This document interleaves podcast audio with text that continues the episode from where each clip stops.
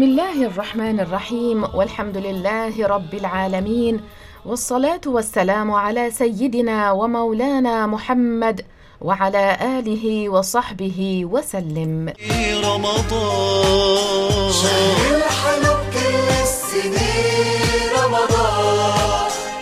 نور على كل الدنيا رمضان شهر المنى أسعد الله أوقاتكم بكل خير. أحييكم مستمعينا الكرام وأوجه لكم تحية عبر هذا المنبر الطيب. ونحن في شهر رمضان. شهر الحلو كل السنين رمضان. تحية مجددة إلى كل من يستمع إلينا عبر موجة 92.1 إف إم. افرح وابتهج يا مسلم افرح إنه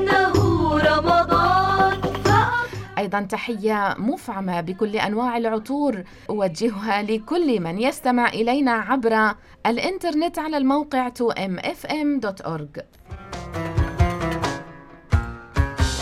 شهر الصوم الهني دنيانا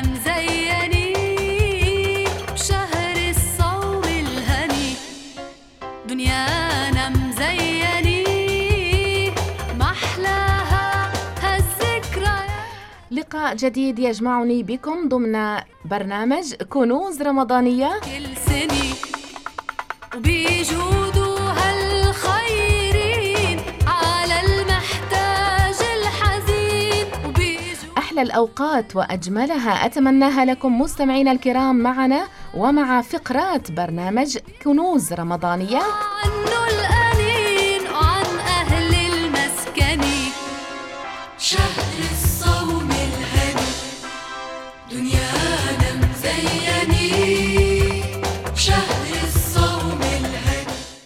سنفتتح هذه الفقرات بدعاء ورجاء.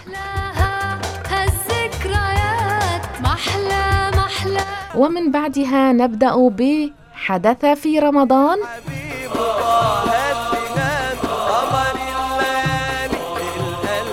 ثم بعدها سنقف مع محطات ومواقف قصيرة من تراثنا الإسلامي الذي نعتز به ونفتخر. محلاها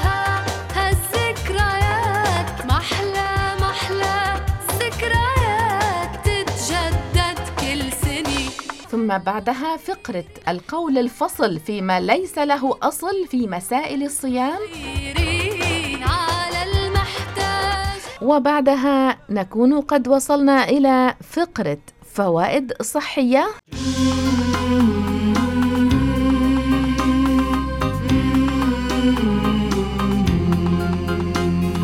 رمضان غنيمة لمن اغتنم فرصة لمن اقتنص وسانحة لمن نظر. فتفكر وتدبر اعمل واتقن واخلص فستفوز واي فوز. والله غال يا رمضان نورت بهداك الأزمان. والله غال يا رمضان. اللهم قربنا في هذا الشهر إلى مرضاتك ووفقنا فيه لقراءة آياتك برحمتك يا أرحم الراحمين. مما حدث في مثل هذا الشهر رمضان.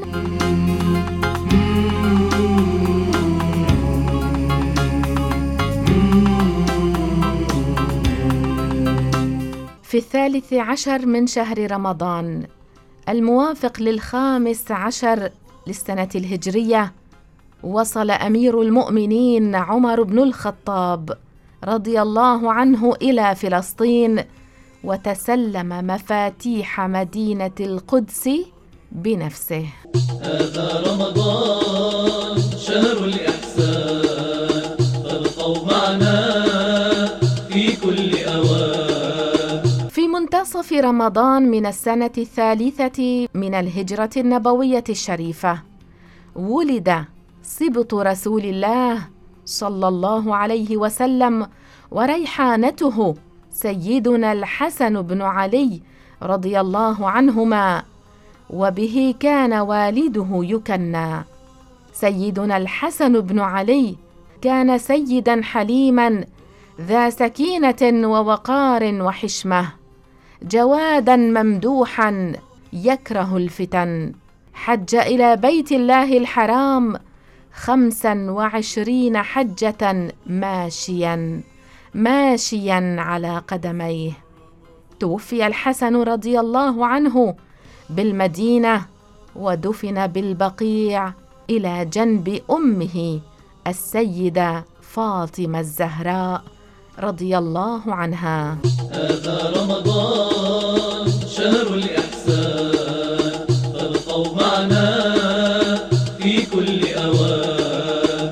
الحلم دعامة العقل.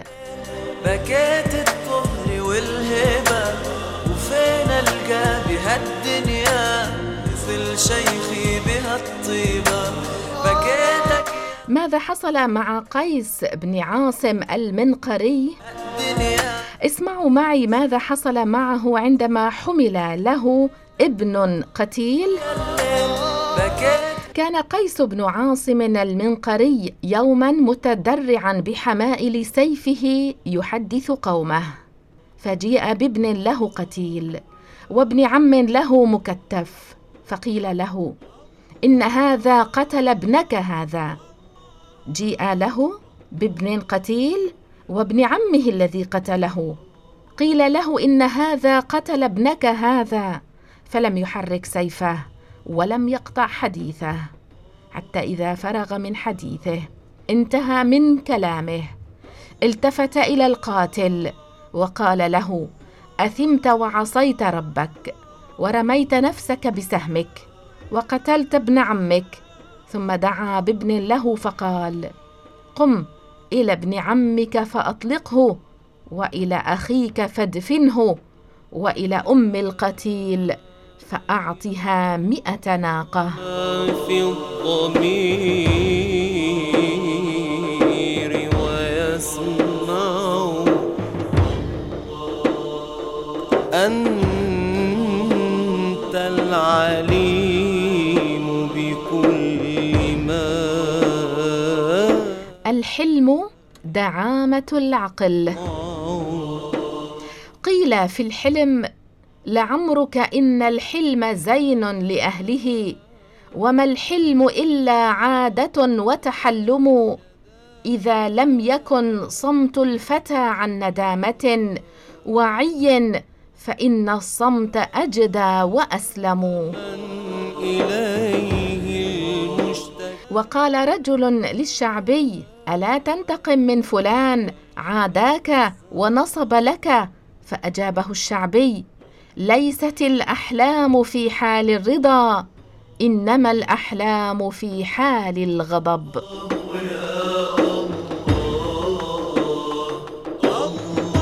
أين الآن نحن من هؤلاء؟ قيل للشعبي قم انتقم من فلان عاداك ونصب لك. فقال له ليست الأحلام في حال الرضا إنما الأحلام في حال الغضب. ومعنى الحلم الصبر والأنات والسكون مع القدرة والقوة.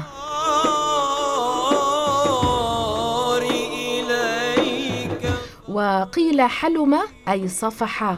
وأما معنى تحالم أي أظهر الحلم وليس فيه.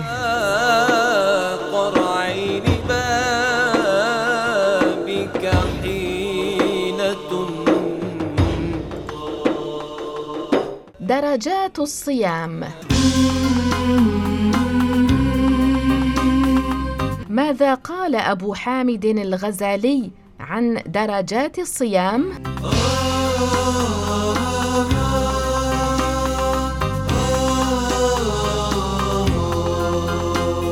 أبو حامد الغزالي قال اعلم أن درجات الصيام ثلاث درجات صوم العموم وصوم الخصوص وصوم خصوص الخصوص.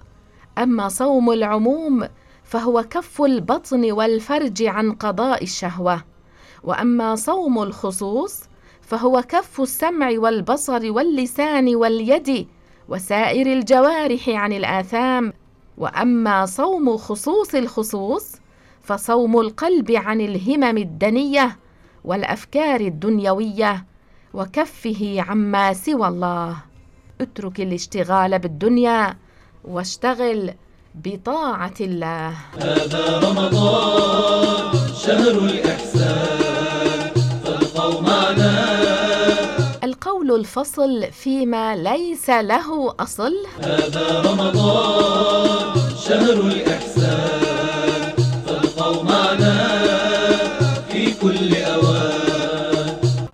أصل لحديث خمس يفطرن الصائم النظرة المحرمة والكذب والغيبة والنميمة والقبلة بل هو مكذوب على النبي عليه السلام لكن بعضها يذهب ثواب الصيام وكون الغيبة معصية بلا شك لكنها ليست مفطرة. قال الإمام أحمد بن حنبل لو كانت الغيبة تفطر الصائم لما صح لنا صوم. في شهر الصوم ومدار اليوم نأتي بالخير لكم يا قوم. ننتقل إلى فوائد صحية. وابقوا معنا ابقوا معنا فإذاعتنا هدي وضياء سنتحدث قليلا عن التمر وماذا ورد عن رسول الله عليه الصلاة والسلام عن التمر؟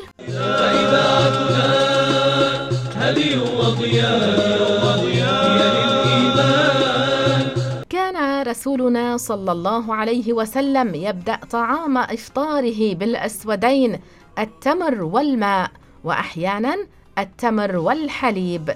كان يتناول عليه السلام سبع تمرات مغموسة في كوب لبن كما روي عنه.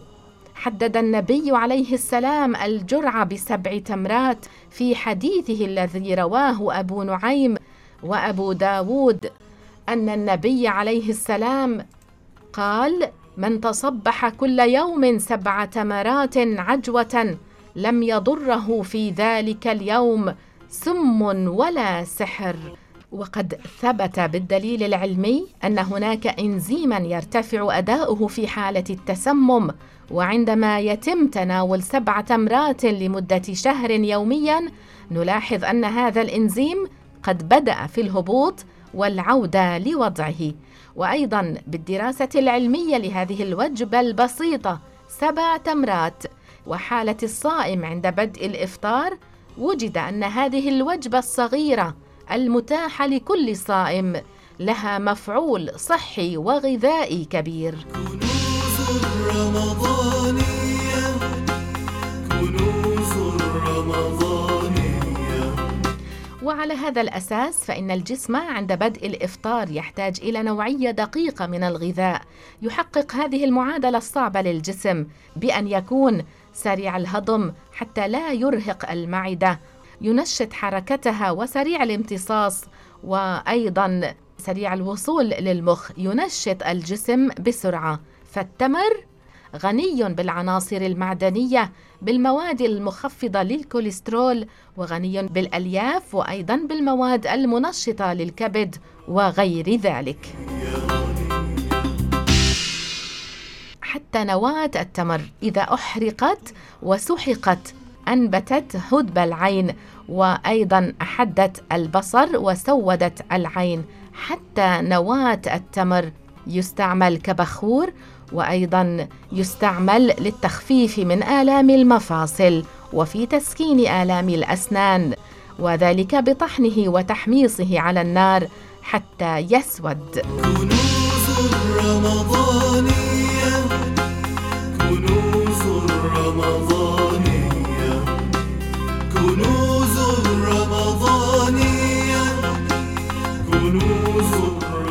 تذكر وأنت على مائدة الإفطار ولا تنسى أن تدعو فتقول اللهم لك صمت وعلى رزقك أفطرت. ذهب الظمأ وابتلت العروق وثبت الأجر إن شاء الله. شهر تطهير الفؤاد بأداء الواجبات واجتناب الموبقات تذكر ولا تنسى وأنت على مائدة الإفطار أن تشكر الله تعالى على ما أنعم به عليك. بأداء الواجبات واجتناب الموبقات وازدياد الصالحات دائما في كل آن. تذكر وأنت على مائدة الإفطار أن من فطر صائما كان له أجر كبير. كن حافظا لنا وكن معينا يا رب. كف العدا عنا فقد أوذينا يا رب. إنا دعوناك استجب آمين يا رب. إنا دعوناك استجب آمين يا رب.